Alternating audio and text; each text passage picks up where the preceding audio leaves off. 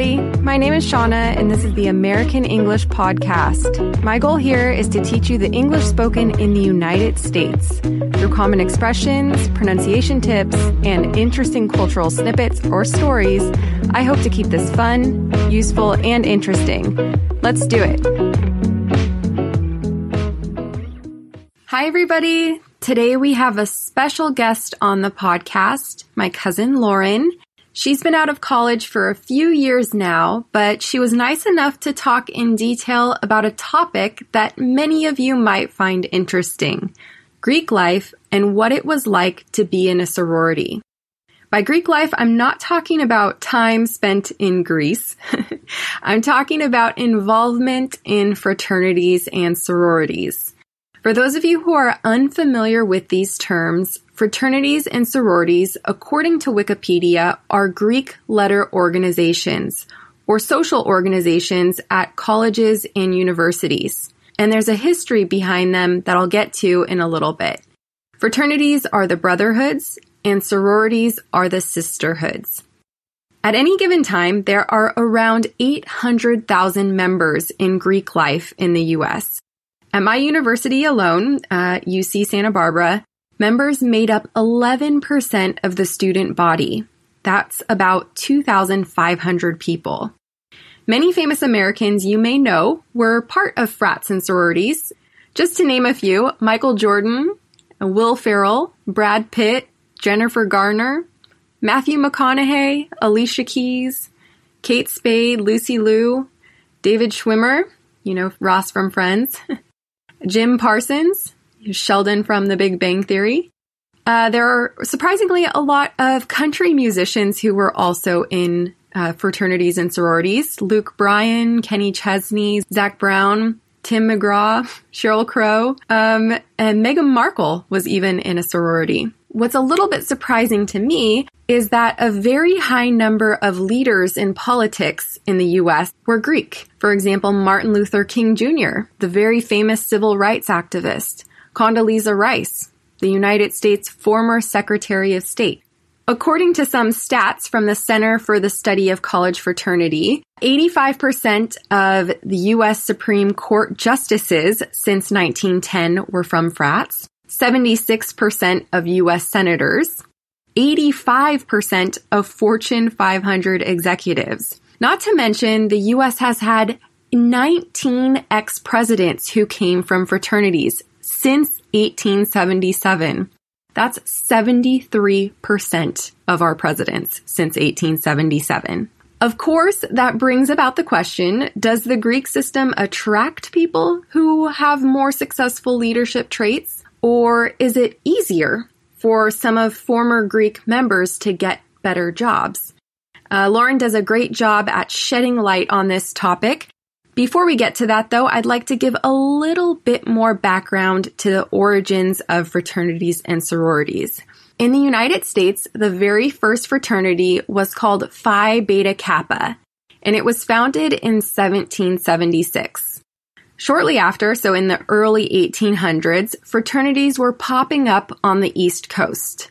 And the purpose was mainly scholarly. Uh, frats would throw dinner parties and literary meetings to which their brothers would be invited. Each frat at that time was sort of like a secret society in nature, right? They had specific rituals that they conducted. They had specific traditions that only members could be in on. And they used symbols, right? The Greek letter symbols and more symbols to indicate who they were as a frat. By 1845, the first frat house was formed at Cornell University, and shortly afterwards, in 1851, there was the creation of the first sorority, right? Of the first sisterhood, Alpha Delta Pi. Over the past 200 years, the nature of frats and sororities have changed a lot. You'll hear Lauren say that all sororities have different vibes. Even some of the sororities that have the same name but are on different campuses. Some are very highly focused on education, some on business opportunities. There are some religious fraternities and sororities and other multicultural ones. However, there are some common threads among them. One of them is secrecy.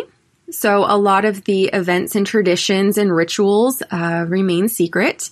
The second thing is single sex membership. And I'm sure this is changing a little bit. Number three, there's a process for people to join, which is called Rush, which Lauren will talk about in detail. And of course, an initiation to become part of the frat or sorority after being accepted. Uh, of course, you may have heard the negative sides of that with hazing, but of course, that does not exist at every single frat or sorority. And it's very highly discouraged across the United States. Number four, ownership of a house or a residency. So as the fraternities and sororities grew over time, the houses did as well. I highly encourage you to all click on a link that I'll provide within the episode notes for this podcast just so that you can see some of the mansions where sorority sisters and fraternity brothers live within the US. And I mean mansions. One of them was listed as $13 million. Um, and the last thing is, of course, symbols. To wrap this up, there are fraternities and sororities in other places in the world. It's not something that I can talk about or Lauren can talk about because we are not familiar with them. And now let's come to Lauren. Uh, she was a little bit hesitant to talk to me about this particular topic for a variety of reasons she'll mention within the episode, but I'm so glad that she gave in. In the episode, she shares some of the very common stereotypes that you may be familiar with from American films, but also some of the very positive takeaways from her involvement within a sorority. So let's welcome Lauren. Hi, everyone. Today I am here with my cousin, Lauren Lambertson. And we're going to be talking about a topic that a lot of my students have asked me about, which is sororities and fraternities. Uh, but mostly we'll be talking about sororities because Lauren was, in the past, part of a sorority. So, hi, Lauren. Hi. yeah. Happy to be on the podcast. Yeah, I'm glad to have you here. So, can you actually tell me a little bit about what the Greek system is or what a sorority is? Sorry, yes. a very heavy question. oh, all good. Um, so, yeah, the Greek system consists of various sororities and houses that all have different Greek letters. A few of them Chi Omega, Alpha Phi, Alpha Chi Mm-hmm. Omega, Delta Gamma. You've probably heard some of these names before, but those are all sororities that are within the Greek system. There are fraternities too, which are the brotherhoods or for males, and sororities are for females. And so each college campus has a Greek system. Most of them do, and different combinations of houses for sororities and fraternities. Normally, do people start sororities when they first go to college? Yeah, there is a website or a, a, portion of each college's website where a student would have the opportunity to sign up for what they call Rush. And so that's the process of looking at each house and meeting people and kind of selecting which which sorority or fraternity you're interested in. It's kind of a mutual selection process. But yeah, I'd say a lot of people who I knew uh, were interested in joining Greek life because their parents or family members were part of a sorority or fraternity. And so they knew that they wanted to go through this process right when they began college. Mm-hmm. And I actually I did not do it right away. Um, I did it in my second year of college, which mm-hmm. is possible. You can you can kind of join or rush whenever you want. Mm-hmm. I mean, why did you join a sorority? Yeah, yes. I I thought that it wouldn't be something I would be interested in at first because it wasn't mm. part of my family, and my dad wasn't supportive of it at first. Actually, because really? it's a financial investment too. You have to pay a certain amount each quarter to be a part of the organization. And with those dues that you're paying, you get to be a part of activities. There's occasional like items and sweatshirts and shirts and certain things that come with what you're paying. And there will be meals and mm-hmm. dinners and, and things that come with your dues. But my dad just was kind of against that and didn't feel like it was necessary for a great college experience. And so I was really glad that I went through my first year mm-hmm. of college without it. But ultimately I decided to go through with it because I just I wanted to meet more people and I'm glad that I did. It ended up being successful mm-hmm. overall. So what exactly did you do in your sorority? Each house has an executive board. They just call it exec. And within that group is a president, a vice president, secretary, treasurer.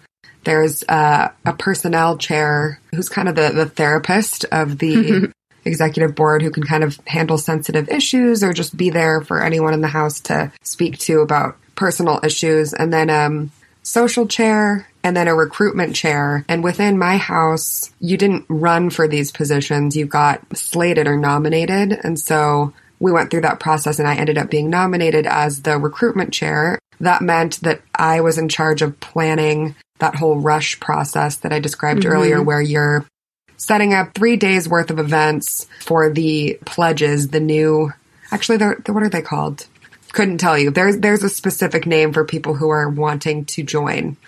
So you mentioned Rush is a three day process. What is Rush? So that's when you try and become part of yes. a sorority, right? Yeah. So the first day, you know, everyone who signed up to go through this process and interested in joining Greek life will kind of assemble in an auditorium or a central spot on campus, and then we'll be assigned, you know, times to go visit each of the houses mm-hmm. and get to know people and kind of feel it out. And then at the very end of each day, there's a, a process where each each individual writes down which houses they're interested in, and then the houses also look through the list of people who visited and kind of figure out who they think would be a good fit as well. Um, and so the next day of Rush, you will see your new lineup and a mm-hmm. schedule for which houses you're going to visit. Each day is a little bit different too. I think the first one is just kind of introductions. The second day focuses on each house's philanthropy, which is another big aspect of Greek life. Mm. Yeah. And then I think the last day is a dinner or um, it's kind of just like a, an evening event where you're really kind of getting an intimate glimpse of the final two houses that you're interested in and then you ultimately select which one you're interested in. And the final day is called bid day, where you are you're given a, a little envelope with the house that has mutually chosen you back. And it's exciting and it ends up being a little party at the house and welcome event. Mm-hmm. You meet every, you know, your sisters. And yeah. Actually, I'm curious to know, do you, do you feel like the people that were in your house were very similar to you? I don't with mine. Um, I actually feel like mine was pretty eclectic. There were certain traits that I felt like were aligned, which is how we all ended up there. I think everyone was pretty down to earth, not very superficial, mm-hmm. um, and interested in kind of that career growth and making connections in that way. So it was, it was positive in that way. But other mm-hmm. houses, there were more common threads that were maybe a little more noticeable, like stereotypical similarities, I guess. Okay. Like yeah. what would those be? I, I just remember I actually rushed my first year of college actually. And I remember going to some of the sororities. Some of them were really cool. Like you were saying, I assume that the sororities that I visited that I liked yeah. were similar to yours. But a few of them I walked up to the front door and I remember the door opening and a bunch of girls standing in a line in high heels in the same outfit and singing to me. Mm-hmm. And I remember being incredibly frightened, like, what in the world is going on? Where, where yes. am I? What am I doing? And I would say that is kind of the stereotype for sororities mm. in particular is that you, you know, everyone dresses the same and it's expensive. Like you mm-hmm. have to mm-hmm. buy certain clothes or look a certain way. And when it comes to Rush, there is singing and dancing and it's, it's almost a little scary, but, um, but there were, there was definitely, you know, a bit of that within my college, but the house that I ended up choosing was definitely less superficial. I guess that's just right. the word I keep coming back to. But that's yeah. great. I mean, um, you mentioned before also philanthropies and that your sorority was doing something really great for the Make a Wish Foundation. Yes. what is yes. That? So that was our, it's our national philanthropy. So there, um, my house was Chi Omega. And so there are Chi Omega houses at many colleges in the United States and each each house is also associated with Make a Wish mm. Foundation. So it's a national, Chi Omega is a national organization. Mm-hmm. And so is Make a Wish. And so we would have events. Ours happened to be a, a casino night. Mm-hmm. People would buy tickets and buy chips and whatnot. Mm-hmm. And all of the money raised would end up going towards Make a Wish. And Make a Wish in turn would allow us to throw wish parties for children who have illnesses. And so I remember we had one little boy who wanted desperately to meet the, mm-hmm. the firefighters in our town. And so they brought the fire truck out mm-hmm. and we mm-hmm. had a little park day and he was just so excited and happy to to hang out with them and another little boy wanted to go to Disneyland and so we were able to fund that trip and so it was really cool to see Mm-hmm. those kinds of experiences and Yeah. just be a part of them. I think that that's one thing that people don't really focus on, especially in the movies. I mean, when I watch any sort of movie that's in college and they show frat life or sorority life, they always focus on the heavy drinking and partying and, you know, insanity that's within a house's, I guess, party culture, which of course is not every house, like you mentioned. So, mm-hmm. but the philanthropic side of it, of just helping different organizations and groups of people out there, I think is some really positive aspect that probably should get a little bit more light. I know it is interesting to think about because, and, and I think Make a Wish and our philanthropy was pretty standout within the college. So it mm-hmm. was, everyone could have maybe known that that was our philanthropy, but there were other houses who were known, more known for other things like the partying. And so mm-hmm. I think it really does sort of just depend on what each person is mm-hmm. looking for when they're wanting to join a house. And Right. And so you you feel like that was really helpful in a way for your career and for I mean just development of skills like leadership and Yeah, so with the recruitment. chair and that role that I had, I really had to conduct two, three weeks of workshops, which meant, you know, mandatory times that the members, there were I think 200 at the mm-hmm. time, would have to join to just kind of talk about the logistics of the rush process and however mm-hmm. many days. And I had to also educate myself on how it worked because there is a process of each member of the sorority talking to a new, a potential new member. That's what they're called. Um, PNM okay. Not easy to remember. PNMs. Yeah. Um, and so you would have to, as a member of the house, kind of like evaluate if you thought this person was a good fit. And because it's not like everybody can meet everybody. Right. And so there was kind of a process there. And conducting that process was really good experience. And I spoke Mm-hmm. to it when I interviewed for jobs.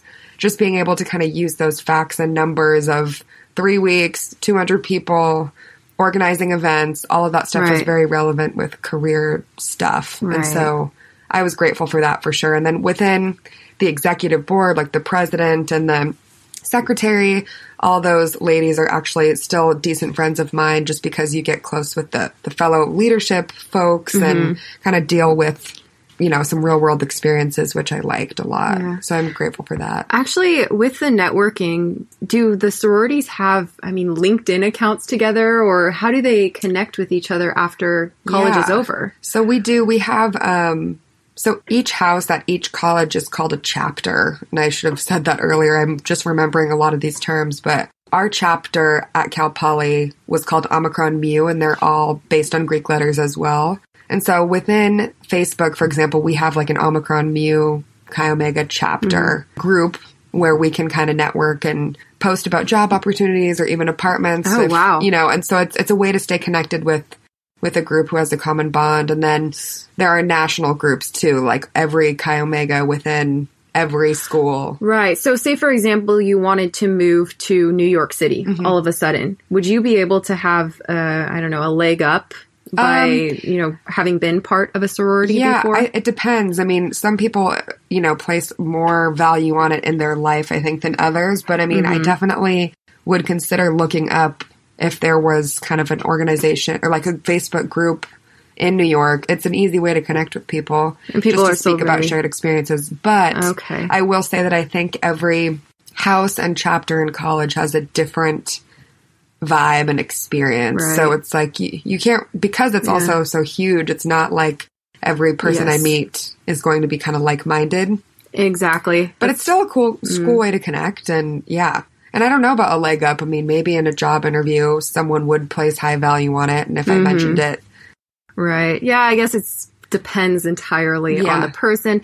I, I think that's something I, you know, I think it's hard sometimes when talking about Greek life to not have judgment. And I mean, think with a lot of things in life, you know, we just place judgments because it's what we're used to or it's what's mainstream, you know, mainstream. But I I mean, people are different everywhere in the world and people are different in every association and every organization. Like Yeah. there's, you'll never come across the same person. You can have friends anywhere, everywhere, right? And Totally. find like-minded people. So, Yep.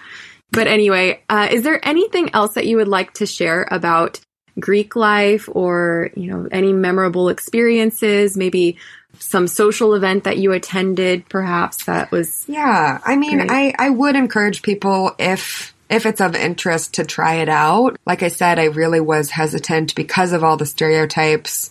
I just didn't imagine myself being involved with something like this because mm-hmm.